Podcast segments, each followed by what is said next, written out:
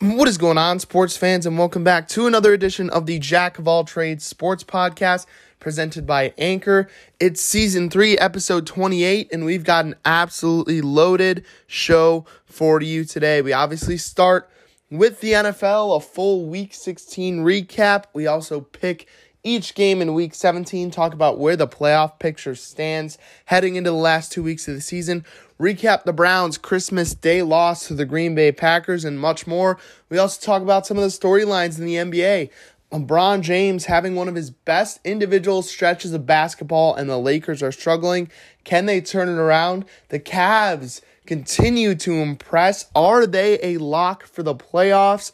And we also talk about some other NBA storylines, including the effect that COVID is having on the sport and much, much more. But before we get into all of that, this episode, as always, is brought to you by Anchor. Anchor is the easiest way to make a podcast. It gives you creation tools, editing tools, everything you need to make your very own podcast. It gives to you right from your phone or computer. So if you want to make your own podcast, you need to download the free Anchor app or go to anchor.fm online to get started today. Today is Monday, December 27th. Let's go.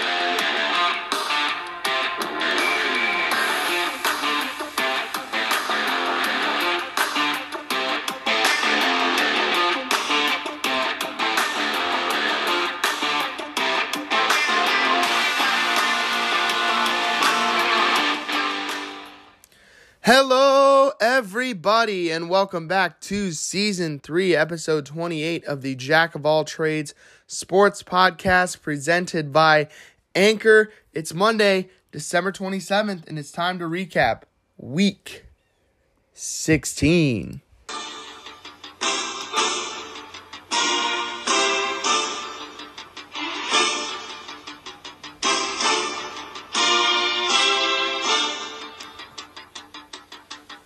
We start in Jerry World in Dallas, where the Cowboys had offensive and defensive linemen score touchdowns. Dak Prescott threw for 321 yards and four TDs before halftime to make some weird history. And Washington defense had more fights on the sidelines than they did on the field, with their season on the line. It's safe to say that football season is effectively over in DC as the Cowboys clinch the NFC East and win 56 to 14. We go to Kansas City, where the Steelers took on the Chiefs, and it was a bloodbath. Kansas City is finally playing the way we expect them to, and Pittsburgh is making the wrong kind of history. The first team in NFL history to trail by 23 in the first half of three straight road games. No touchdowns in the first half of five straight games for the first time since 1940. Ben Roethlisberger can't hang up the cleats fast enough. And for the Chiefs, Pat Mahomes was eating Pringles all day as he found Byron Pringle twice for TDs, and the Chiefs roll 36 to 10. We go to Las Vegas where the Raiders took on the Broncos in a loser leaves town game. Both teams sat at 7 and 7 and the team that would win would have a great chance at making the playoffs. Hunter Renfrow is sneaky good and so is Las Vegas. Considering the way the two teams ahead of them in the wild card race, Baltimore and the Chargers, have played. The Raiders just might mess around and make the playoffs despite an in-season coaching change as the Raiders win 17 to 13. We go to snowy Seattle where the Bears took on the Seahawks and the Nick Foles turned back the clock and led the Bears on an all-time drive, culminating in a great two-point conversion play by Darius Byrd that gave the Bears a 25 to 24 win. Seattle is the last place team for the first time since 2002 and have a double digit loss season for the first time since 2009. If Russell Wilson and Pete Carroll are still Seahawks in April, I'll be stunned as the Bears win 25 to 24. We go to Cincinnati where the Bengals took on the Ravens, and I don't know if it was Joe Bur- Burrow's boredom in Cincinnati or Baltimore's injury riddled secondary, but the Bengals took out years of frustration on the Ravens. Burrow's franchise record 525 yards were the fourth most in NFL history, and his four touchdowns moved Cincy into sole possession of first place in the AFC North. They swept the Ravens and the Steelers. The Bengals have earned this division title they're potentially about to win. Meanwhile, Baltimore's four game slide moves them from the one seed in the AFC to seventh in the conference in just a month's time. The Bengals win 41 to 21. We go to Philadelphia where the Eagles took on the G Men in an NFC East showdown, and it wasn't much of a showdown at all. Jake Fromm got his first start in the NFL, but the Eagles were running and flying all over the place. Two things are proven here. Philadelphia is a serious playoff contender, and the Giants need to take a wrecking ball to their franchise and start over completely. As the Eagles fly 34 to 10. We go to Minnesota where the Rams took on the Vikings in a star studded matchup that included Justin Jefferson versus Jalen Ramsey. And although Justin Jefferson got over 100 receiving yards, that Rams defense did just enough to slow him down. Forget the playoff implications here. Watching Justin Jefferson break Odell Beckham Jr.'s record right in front of him, and then sounding off in the post game press conference about what's wrong with Minnesota is peak 2021. But the Rams still overcame three Matthew Stafford interceptions and found a way to win as they win 30 to 23. We go to Carolina where the Bucs took on the Panthers and Matt Rhule and the Panthers keep living a hard knock life. And his 99 problems won't include getting 7 years to fix things in Carolina. And if you can't respect Cam, your whole perspective is whack. Maybe you'll love him when his career fades to black. I just hope that's not as soon as it seems as Tom Brady and the Buccaneers just roll over the Panthers 32 to 6. We go to New England and Foxborough where the Bills took on the Patriots in an AFC showdown. Buffalo got payback for New, for New England throttling them a couple weeks ago, taking over first place in the AFC East, become the first team in 25 years to beat the Patriots in their own building by double digits in consecutive trips. I have no idea what to make of the Bills anymore. But Josh Allen and Stefon Diggs looked great yesterday, and I got one thing to say. No one circles the wagons like the Buffalo Bills as they win 33 to 21. We go to Houston where all I have to say is hell hey LA Chargers, if you can't stop Rex Burkhead or Simone Biles' boyfriend, you don't deserve to be in the playoffs. As the Texans win 41 to 29. We go to Atlanta in kind of a who cares game, but not when you look at the seeding as the Falcons somehow find themselves still in the middle of a tightly packed NFC playoff race. Their playoff hopes are alive for at least another week after beating barely beating a two-win Detroit team. As the Falcons win 20 to 16.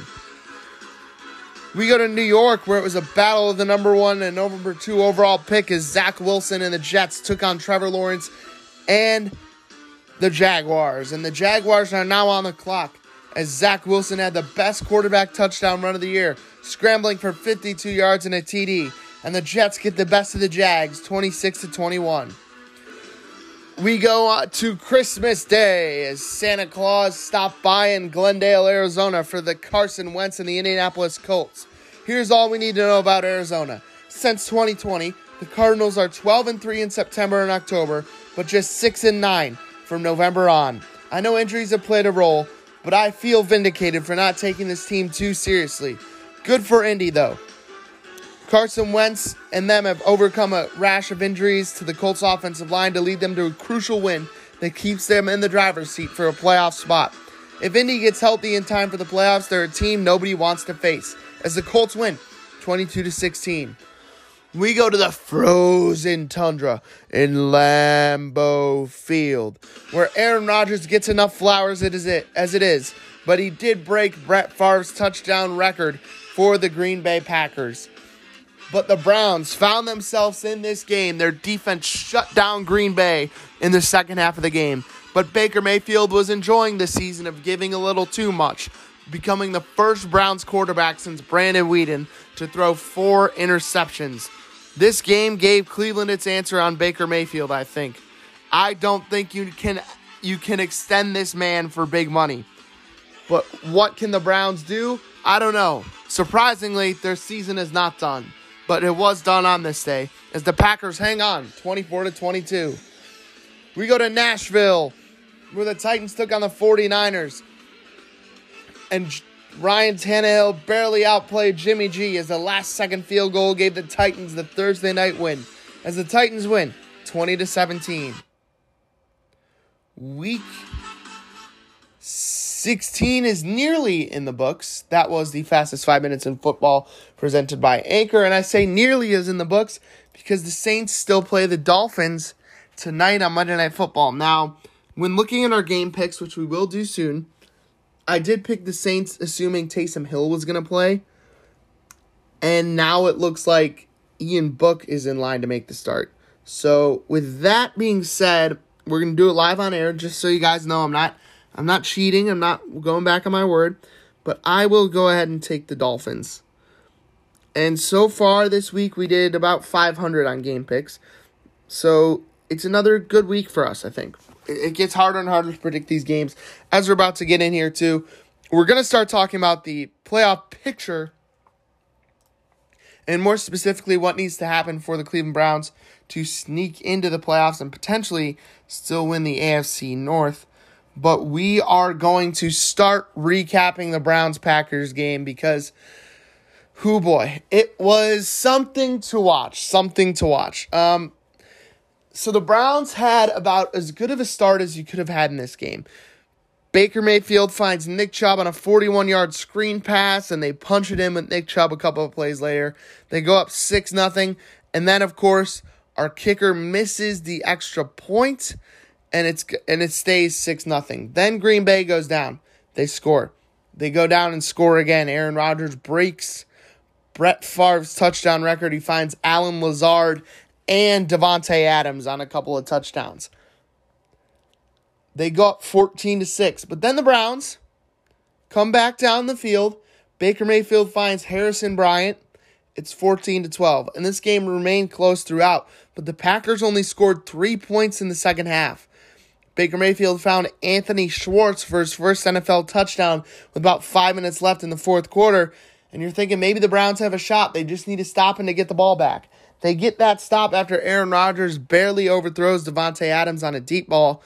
And all of a sudden, it's 24 to 22. The Browns have the ball with a minute 50 left with a chance to go down and win the game. They got three timeouts. They got three timeouts. They run the ball. They get a couple of first downs, and then for some reason, Kevin Stefanski decides to throw the ball five times. Baker Mayfield gets intercepted, and the Browns lose 24 to 22. I alluded to it in the open, but this game, in my opinion, gave the Browns the answer on what not to do with Baker Mayfield. You cannot pay this man $40 million a year to be your quarterback. He had four interceptions. Four. And he's largely the reason you lost. Four interceptions. The Browns had Nick Chubb and D'Ernest Johnson averaging 7.4 yards a carry and 14 and a half yards a carry. The offense was humming. Even Baker was was running the ball, was, was moving the ball at some points. But he threw four interceptions.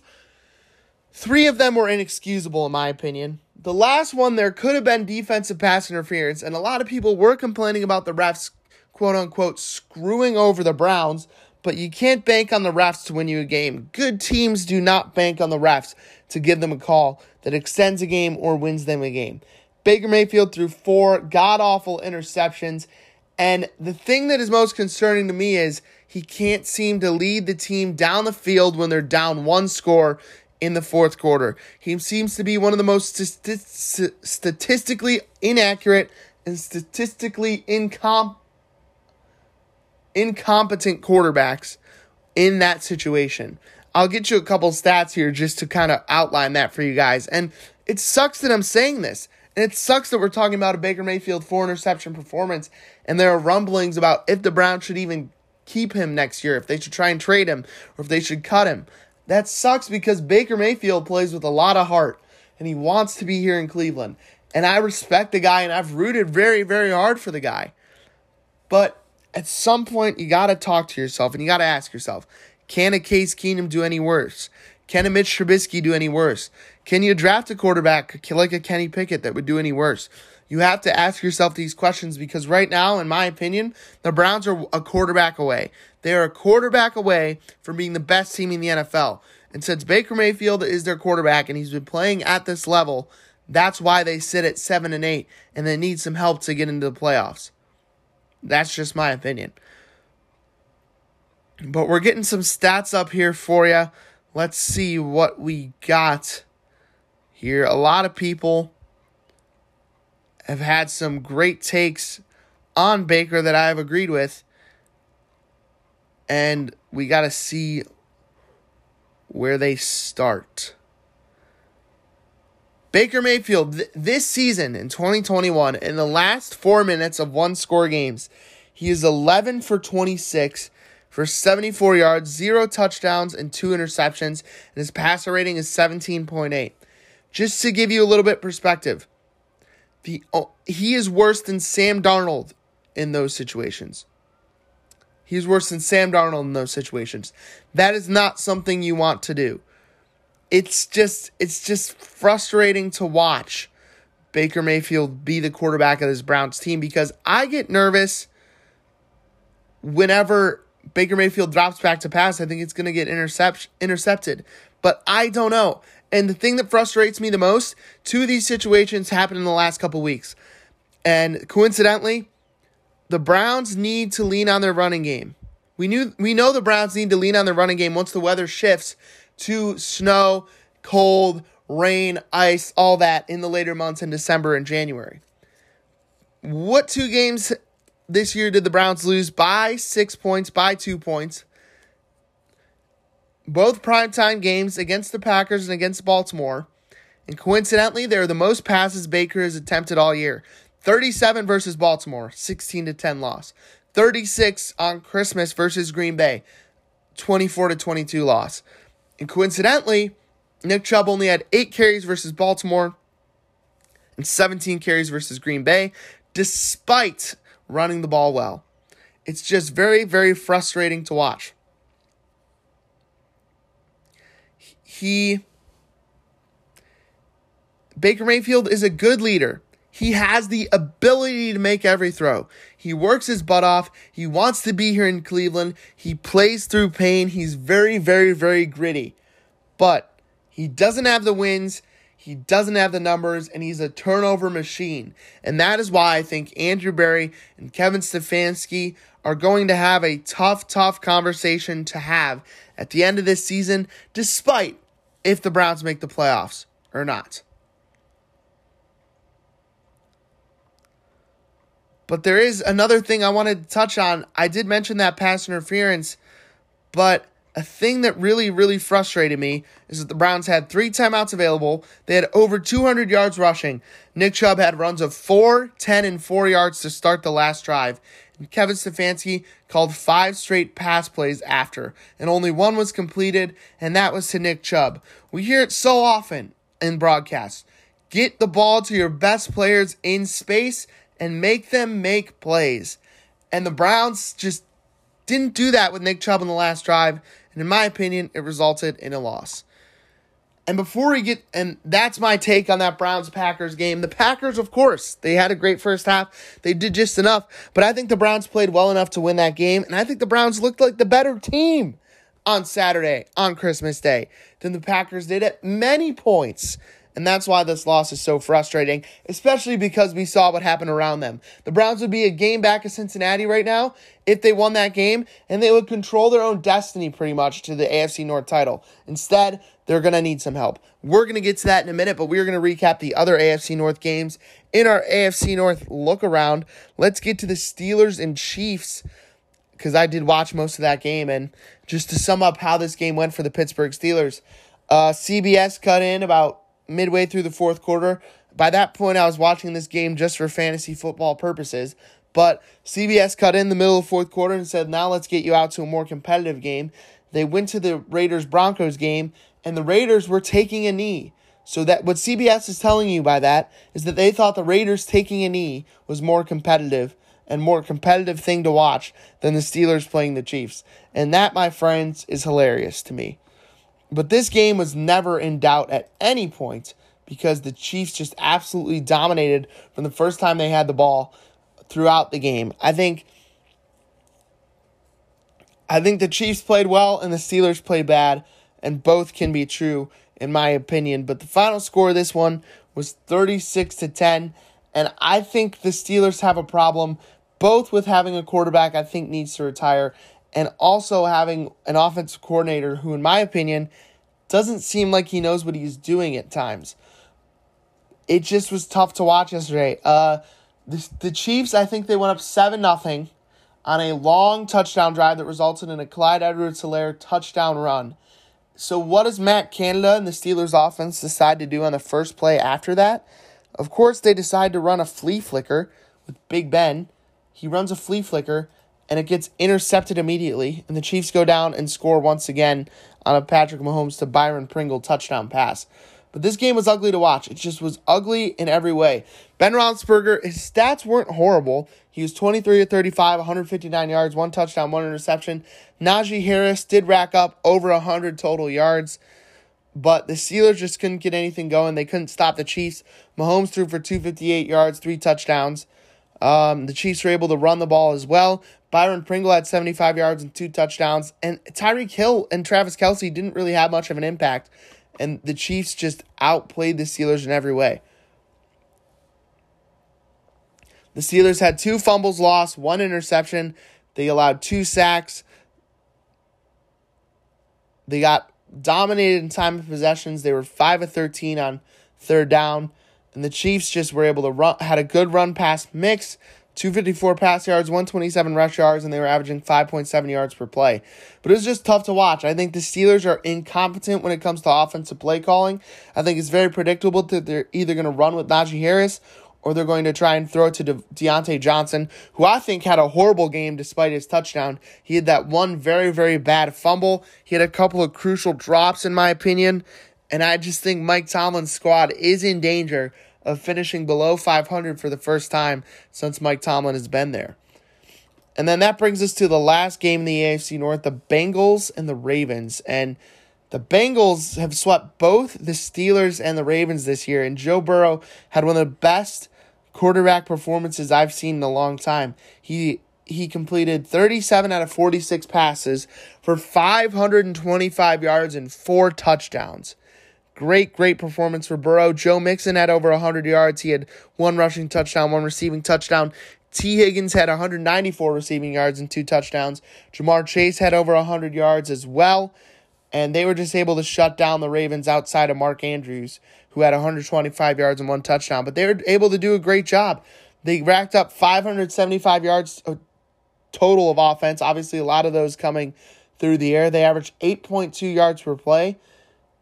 They didn't turn the ball over. They dominated the time of possession 38 to 22 and they were penalized not very much and the Bengals are very very impressive and they are in the driver's seat for the AFC North title. And this stat just kind of shows you what the future holds for the Bengals and how bright their future is beyond even this year. Joe Burrow this season, he's 25. He's thrown for 4,165 yards. Joe Mixon this season, he's also 25. He's ran for 1,159 yards. Ja'Marr Chase, he's 21, 1,163 receiving yards. Tee Higgins, he's 22, 1,029 receiving yards. The Bengals are the first team in NFL history to have a 4,000 yard passer, a 1,000 yard rusher, and two 1,000 yard receivers, all 25 or younger, in the same season. That Bengals core has them competing for an AFC North title now, and it has them in the driver's seat for years and years to come. And that's very, very exciting for your Cincinnati Bengals fan. And that is going to take us to our power rankings following week 16. And this is based off what happened on Sunday, not taking into account the Dolphins game, which I do expect to be a Dolphins win. But let's get to our power rankings right now. The number one team in our power rankings has got to be. I feel like it's a toss up, but I feel like there's one clear team, and I feel like that's the Green Bay Packers. Um, they staved off obviously that late Browns comeback to emerge with the 24 to 22 victory. Davante Adams is a special, special player. He had 114 yards and two touchdowns on Saturday against the Browns. Aaron Rodgers is playing at an MVP level, and that defense is opportune when they when the other team makes mistakes. They're great at getting points off turnovers. So that's why a big reason why the Packers are my number one team in the NFL heading into week 17. Number two, I got the Kansas City Chiefs. Uh, they look like the clear cut favorite in the AFC after rattling off eight straight wins. They had a 36 to 10 blowout win against the Steelers. We just talked about it. They clinched their AFC West title, and they're the first team in the AFC to lock up a playoff berth. Patrick Mahomes is playing a high level of football. That defense is playing a high level of football and their running game is starting to produce a little bit more late in the season. So that's why the Chiefs are number two. Number three, we got the Tampa Bay Buccaneers. Uh, Tom Brady and the Bucs beat beat up on the Panthers, thirty-two to six, despite missing their two biggest offensive weapons, Chris Godwin and Mike Evans. Antonio Brown came back and he had over hundred yards receiving. The Buccaneers clinched the NFC South title for the first time since 2007, and I still think they have a good chance at making a Super Bowl run. They're number three. Number four, I'm going to go with the Cowboys. Uh, their defense played very, very well Sunday night against Washington, and Dak Prescott had a vintage prime Dak Prescott performance, throwing for 330 yards and four touchdowns. And if the defense can show up and Dak can show up, this team could be a real problem in the postseason. They're number four in this week's power rankings.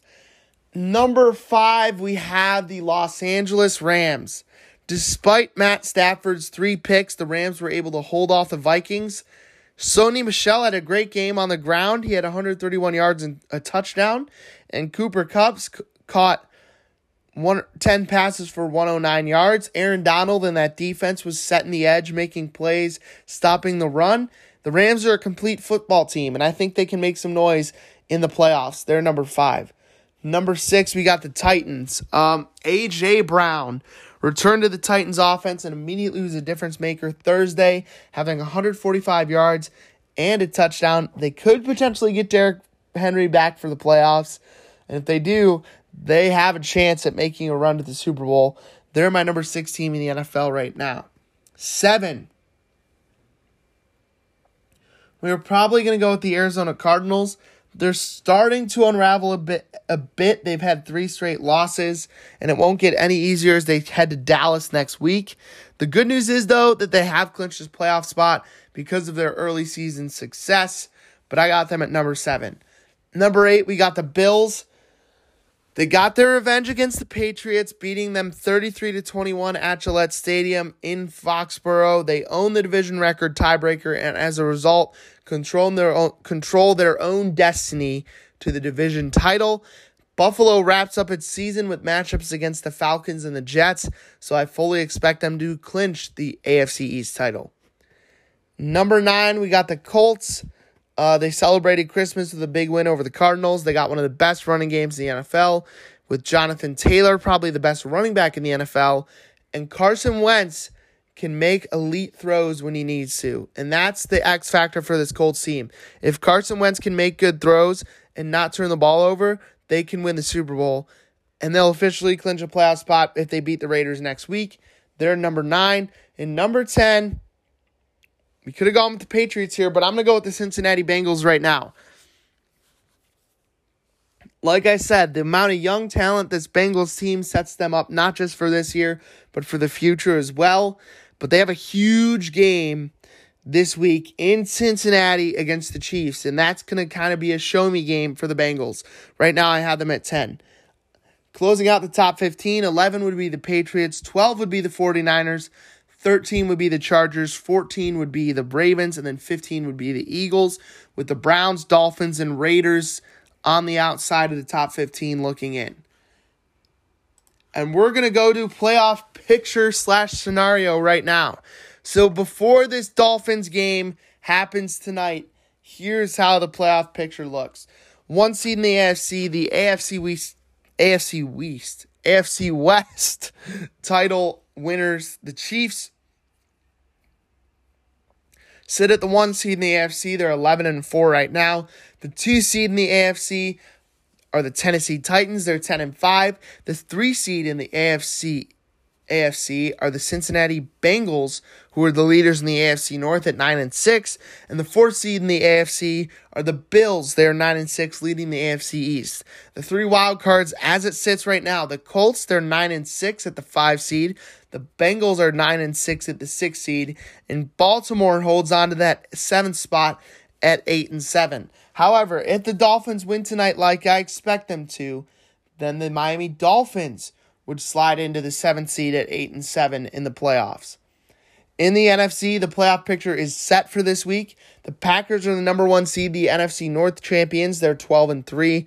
The NFC East champion Dallas Cowboys are the number 2 seed at 11 and 4. The Los Angeles Rams are the 3 seed at 11 and 4. The NFC West leaders the NFC South title winners, the Tampa Bay Buccaneers, are the four seed at 11 and 4. And your three wild cards are Arizona at 10 and 5. They're the five seed. San Francisco at 8 and 7 is the six seed. And the Eagles, seven seed at 8 and 7, with Minnesota and New Orleans on the outside looking in. If the Saints win tonight, though, then the Saints would not would move to 8 and 7 and it would flip-flop the Eagles and the 49ers at 6 and 7. So we're going to assume the Dolphins win tonight and that brings us to week 17. Let's start with 538. Let's start with 538 which gives you each team's chance to make the playoffs, win their division and all that good stuff. So as it sits right now, there are 5 teams in the NFL who have clinched a playoff spot officially and that is the Chiefs, the Packers, the Buccaneers, the Cowboys, and the Rams. The Bills have a 99% chance, the Colts have a 97% chance, the Titans have a 99% chance, and the Patriots have a 96% chance. And the Cardinals have clinched. So let's start with the AFC and specifically the Cleveland Browns. The Browns right now have an 11% chance to make the playoffs, an 11% chance to win the division. So basically, that means the Browns are either going to win the division or not make the playoffs. So let's go ahead and get let's go ahead and see how that changes. And let's the Bengals right now are clearing away the favorites to make the playoffs in the AFC North. The Bengals have a 79% chance to win the w- make the playoffs and a 72% chance to win the division. The Ravens have a 36% chance to make the playoffs and 11% chance to win the division, and the Steelers have a 13% chance to make the playoffs and a 6% chance to win the division. So giving Miami a win tonight would decrease the Steelers' playoff per- percentages to 12 and the Ravens' playoff percentages to 30.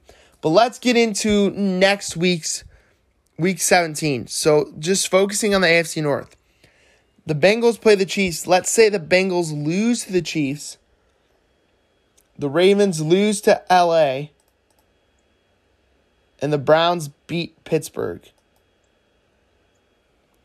The Browns, then, their playoff chances would skyrocket to 56% chance to make the playoffs and 56% chance to make the division to win the division. So, if the Bengals lose to Kansas City and the Ravens lose to the Rams and the Browns beat the Pittsburgh Steelers, the Browns would have a 56% chance to win the division and make the playoffs. Let's say the Browns then go beat Cincinnati in week 18, the Browns would clinch the AFC North and make the playoffs. So so that, there there are five things that needed to happen. Now I believe it's only four things that need to happen for the Browns to win the AFC North and sneak their way into the playoffs. They need Kansas City Chiefs to beat the Bengals. They need the Los Angeles Rams to beat the Ravens. And they need to take care of business against the Pittsburgh Steelers and Cincinnati Bengals.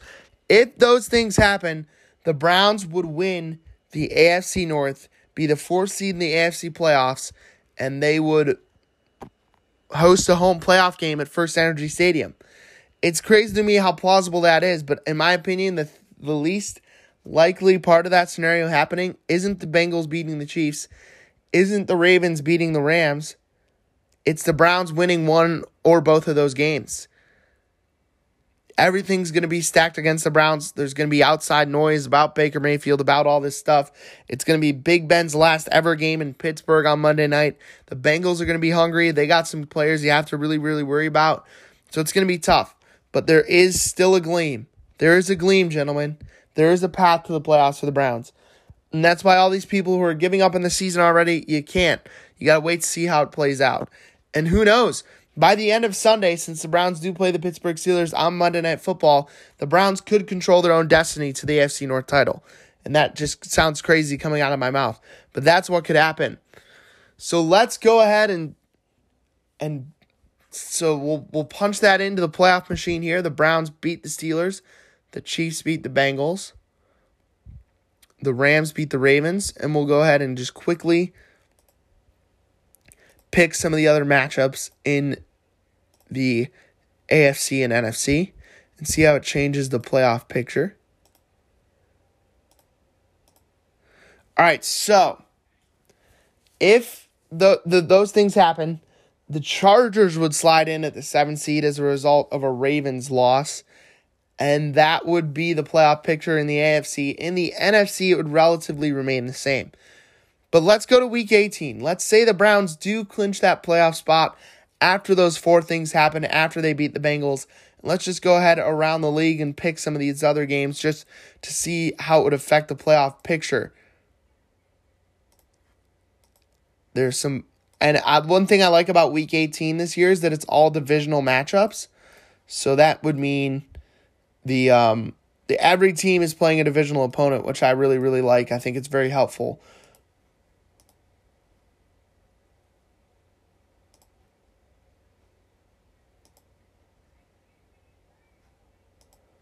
So, this is very interesting to me. So I've I've gone gone ahead and punched that scenario in, and here's what it, the playoffs would look like if they shake out how I think they're going to shake out, just based off quick quick look at week 17 and week 18.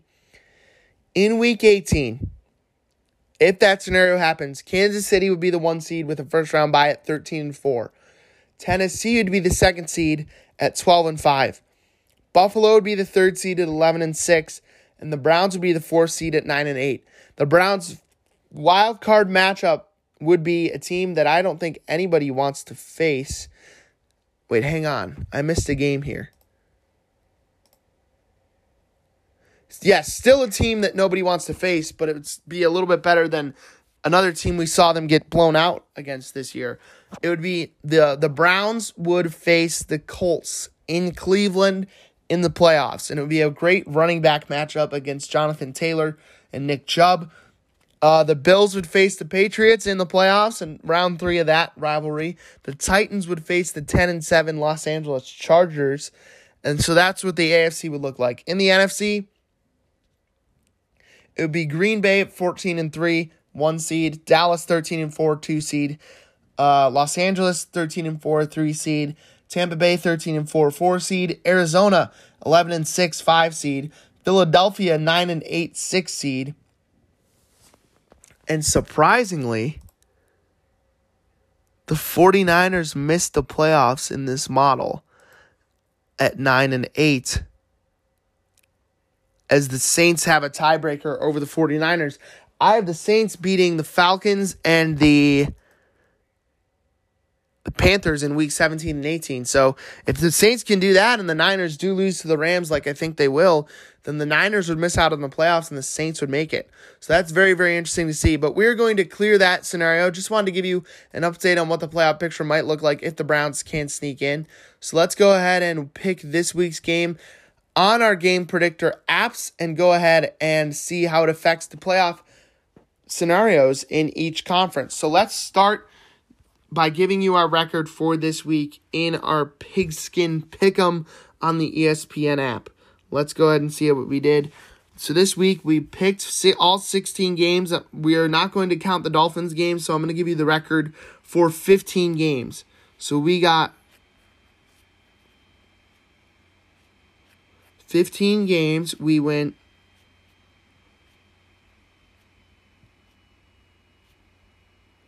11 and 4. We went 11 and 4 with one game on deck, and we have the, the Dolphins winning that game. So 11 and 4 isn't bad. Not bad at all. I'll take 11 and 4 pretty much every week, and it was still still a good week. So let's get to week 17, starting things off with the Bills and the Falcons. I think this is going to be an easy win for the Bills. I think the Bills should have no problem beating the Atlanta Falcons. Um, the Bears and the Giants, kind of an insignificant game, but since it's in Chicago, I will take the Bears to win that matchup. And then this is a crucial one for the Browns, for the AFC North, for the AFC playoff picture as a whole. Kansas City travels to Cincinnati to take on the Bengals.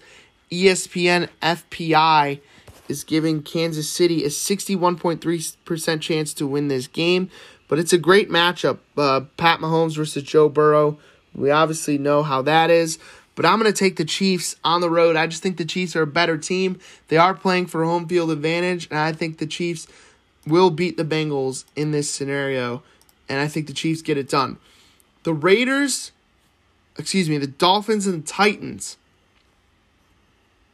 It's an important one for both teams, but I think the Titans are going to win simply because it's in Tennessee. So we got the Titans in that one. Raiders Colts. Uh, I'll take the Colts at home. I think the Colts are the best, the one of the hottest teams in football right now, and I don't see the Raiders getting a win over them. And with that win, the Colts would clinch a playoff spot. Patriots at Jag- uh, versus Jaguars. Give me the Patriots. Buccaneers at Jets. That's my lock of the week. It will be the Buccaneers over the Jets. Eagles and Washington. I'll take the Eagles in this matchup. Uh, the Eagles have been playing their best football as of late, and I think the Eagles still have a playoff chance to play for, and I think that's a credit to Nick Sirianni, Nick Sirianni and what he's done for this team. All right, another game to have circled if you're a Cleveland Browns fan. The Ravens and the and the Rams. ESPN FPI FPI gives the Rams a 55.3% chance to win. We don't know if Lamar Jackson will be back for this game. We don't know if Tyler Huntley, who tested positive for coronavirus, will be back for this game. So it's going to be very, very interesting to see. I'm going to pick the Rams just based off what they have to play for and what I've seen the last couple of weeks. So I think the Rams are going to win this game over the Baltimore Ravens. And I think the Browns are going to go into Monday night having a chance to control their own destiny against the Pittsburgh Steelers and control their destiny to an AFC North title potentially. The Broncos at the Chargers, I'll take the Chargers. Uh, the Texans at the 49ers, give me the 49ers. So I took the Chargers over the Broncos. We're on 538 making these picks right now after we just made them in the ESPN. We took the Chargers over the Broncos and the Texans over the 49ers. Then we got the Cowboys over the Cardinals.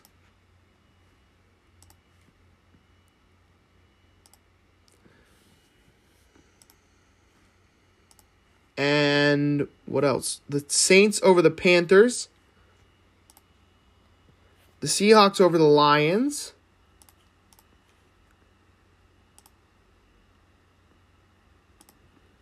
The Packers over the Vikings. And that brings us to Monday Night Football. The Browns versus the Steelers. And I want to talk about this game a little bit. Talk about what's at stake for both teams. For what it's worth, the Browns are favored in this matchup. ESPN FPI gives the Browns a 53.6% chance to win this game. I think the Browns are a better team than the Steelers, especially this season. I know the Steelers won the head to head matchup versus the Browns, but the Steelers have just looked awful, awful, awful the last couple weeks. But then again, so is Baker Mayfield. So, what do the Browns need to do? Well, Denzel Ward, Greg Newsome, Greedy Williams, John Johnson, all those guys in the Browns secondary, they need to find a way to force Big Ben to turn the ball over, and they need Big Ben to throw an interception because this season, when Ben Roethlisberger throws an interception, the Steelers are 0 and 6. When he doesn't throw an interception, the Steelers are 7 and 1. So if you can force Big Ben to throw a pick, force him to make mistakes, you have a chance of winning the game. So I think the Browns are going to need to force turnovers. The Browns are also going to need to run the football. I know the Steelers defense has some talented players like Minkah Fitzpatrick, like TJ Watt, like Cam Heyward. But the Steelers are 31st in yards per game and yards per carry when you run the ball against them. The Browns, we saw it with Nick Chubb. Nick Chubb is one of the best running backs in the NFL. He can run wherever he wants, run however he wants, and he had a great game against the Packers on Christmas, running for over 120 yards. The Browns need to stick to the run game. They need to stick to the run game and let the run game set up the play action pass, and that will be a key to success, in my opinion, for the Browns. And the Browns also, so need to force Big Ben to turn the ball over, need to establish a run game, and they also can't make unforced errors. You can't get penalized on big third downs. You can't throw four interceptions if you're Baker Mayfield. You need to play your game, not try to outsmart yourself, and if you do that, you'll have a great chance to win. It's Big Ben's last game in Pittsburgh. Last home game in Pittsburgh. He's going to retire. Everything, in my opinion, like, you do really think the Browns would beat the Steelers in Big Ben's game, last game in Pittsburgh? I don't think so. But this season has been so strange. And I think for some reason the Browns are going to do just enough to beat the Steelers. And that would put them at a 56% chance to make the postseason and a 56% chance to win the AFC North. And it would allow them to control their own destiny at the AFC North title. We're going to go to break. Here, a quick sponsor, quick ad from our sponsors at Anchor. When we come back, we talk about the NBA and its latest storylines and much, much more. Don't go anywhere. We'll be right back. And welcome back to season three, episode 28 of the Jack of All Trades Sports Podcast presented by Anchor. Let's talk some hoops. Let's talk some NBA basketball because the season is in full swings. We just had the Christmas Day games, which is kind of always a good kind of measuring point, measuring stick kind of games for teams that we expected to be title contenders or teams that we expected to be playoff contenders. And this year, there's a concerning trend for one of the favorites for the NBA titles this year. And that, of course, is the Los Angeles Lakers. Um, they played the Brooklyn Nets without Kevin Durant on Christmas Day. And they were down a lot. They were down, I'm thinking 20 or 30 points. They were down, yeah, they were down 23 points with about seven, eight minutes left in the fourth quarter. Then they proceeded to go on a 31 to 8 run led by LeBron James to cut to tie the game at 115 to 115. And then they the wheels just fell off. They kind of ran out of gas and they lose to the Brooklyn Nets 123 to 115 on Christmas Day. 122 to 115, excuse me, on Christmas Day. LeBron's stats from that game a season high 39 points, nine rebounds, and seven assists.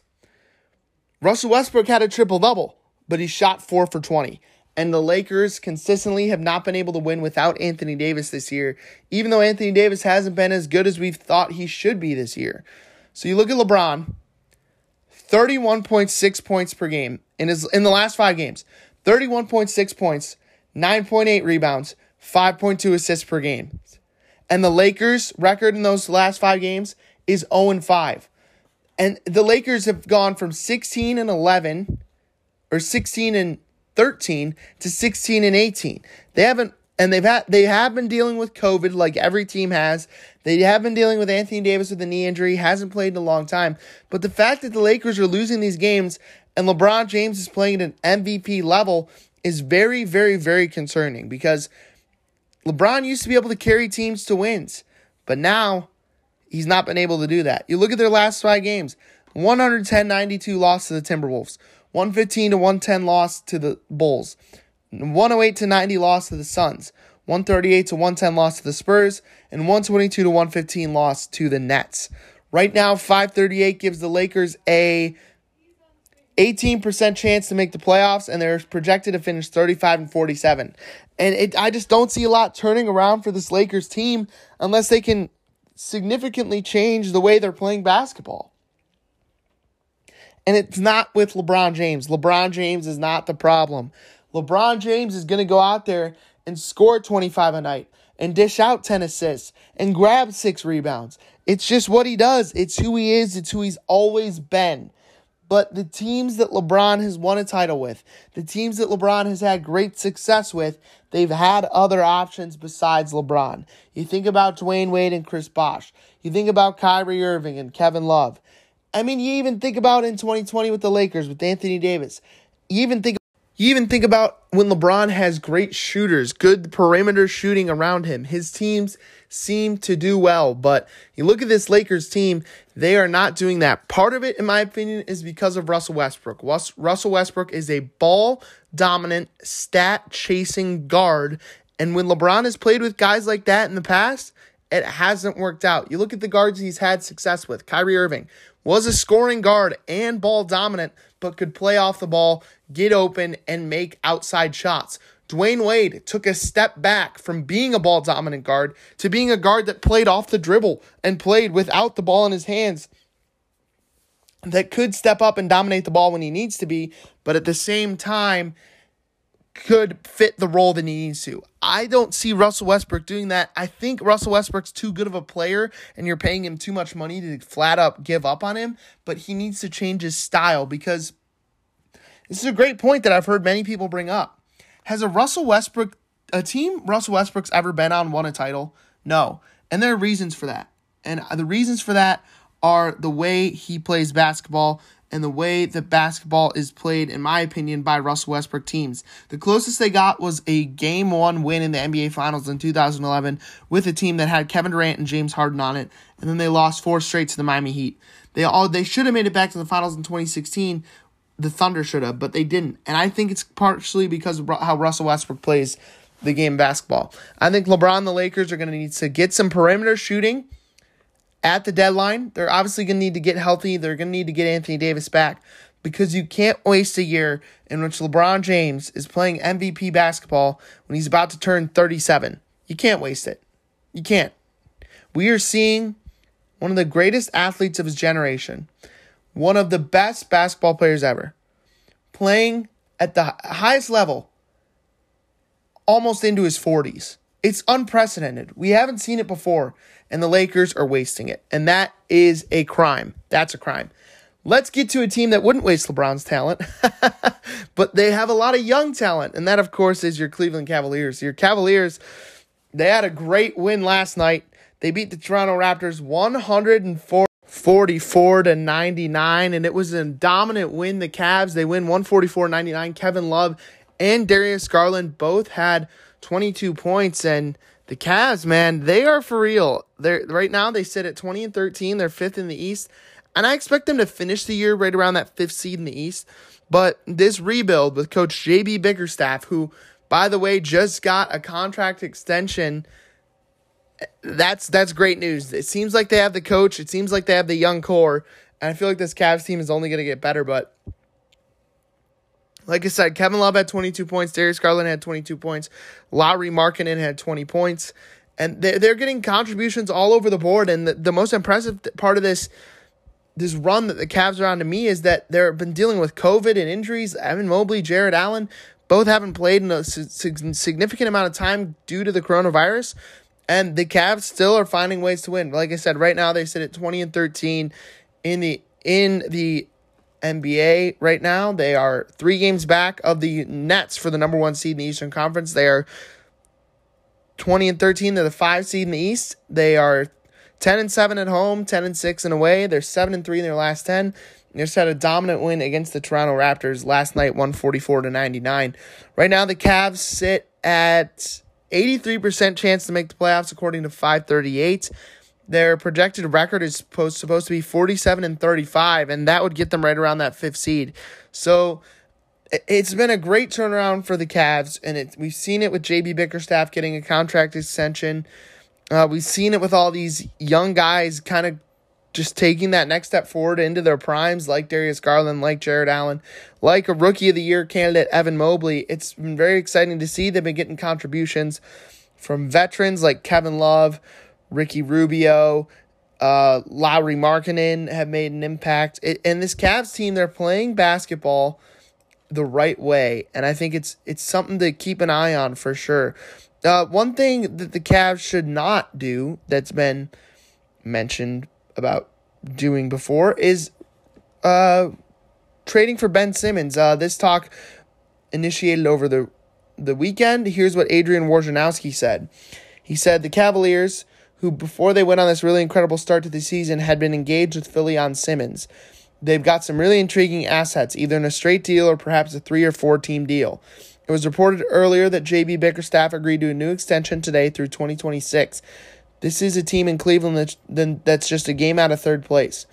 Philly is a team right now in that bunched up East who could be out of the play in with a couple of losses the way it's bunched up. So expect Philly to start take, talking more with teams as we get closer to that February 10th deadline. And it'll be interesting to see if Cleveland re-engages as a team that I think is built for long-term success with all of their young players. Ben Simmons is only 25 years old. He does fit into the timeline of that team. But I don't think they should do it. The Cavs are such a young, talented team they they have the pieces in place, and I think bringing in an ego like Ben Simmons, although he has shown the potential to be a good player, I think it would kind of ruin this chemistry and these things that the Cavs have built. And I just don't think it it would be a good idea. I think that the Cavs should kind of roll with what they have and try to make smarter additions elsewhere. So the Cavs did get a big win they but when a big question is when will the Cavaliers players in the health and safety protocols return to the team? They have guys like Isaac Okoro, Jarrett Allen, Evan Mobley in the protocol. So they're out for at least 10 days, or if they get a negative on two PSR, PCR tests in a 24 hour period before being cleared to return. So that's what Larry Markkanen and Kevin Love did when they were in the protocols earlier this season. So if they don't test out, uh, here are the days that these Cavs would be able would would be able to come back. Uh, Isaac Okoro is eligible to come back whenever. He was listed questionable play with a status of return to competition conditioning. So he his his day 10 was December 26th, so he's eligible to come back. Evan Mobley's 10 days is up the 28th. Jarrett Allen's is up the 29th. Jarrett D- Dylan Windler's is up the 29th. And J- Cedi Osman is up the 4th. So that's when the Cavaliers could be getting some of those guys back. And you look at look at this Cavs upcoming schedule. They got a chance to get some nice wins, especially when they get uh, guys back like Jarrett Allen, Evan Mobley, and all that good stuff. They play the Pelicans tomorrow in New Orleans. Then they got the Wizards, the Hawks, the Pacers, the Grizzlies, and the Blazers. Those, in my opinion, are all winnable games for the Cavs in this stretch. And it, it gives them a nice amount of wins before they get into a meet a, a, a tougher part of their schedule that includes facing the likes of the Warriors, the Jazz, the Spurs, the Nets, and the Bulls. That's in mid January. So this is an important stretch for the Cavs to kind of keep up with pushing towards the playoffs and showing that this isn't just a fluke good run to start the start of the year. It is a chance that they could be a playoff team down the stretch. So I think the Cavs they've been playing very well this young season. They're going to get some guys back and it's going to be exciting to watch, but these next 6 games before they play Golden State are going to be crucial for the Cavs to go 4 and 2, 5 and 1 or 6 and 0 during. And that is going to do it for this week's episode. Thank you so much for listening. Be sure to follow the podcast on Instagram at JOAT Sports Pod. That's at J O T Sports Pod. Go ahead and follow me on Twitter for my other reporting, including my television announcing. That's the Twitter account is at Jack Burney TV. That's at Jack Burney TV. We're going to be come back next week with another great episode, hopefully talking about a Browns win over the Steelers on Monday Night Football and preview, pre, recapping week 17 in the NFL and previewing the last week in the NFL season. But until then, I hope everybody has a happy holiday season. Hope everybody had a great Christmas and I hope everyone has a happy, happy new year. I've been Jack Burney signing off.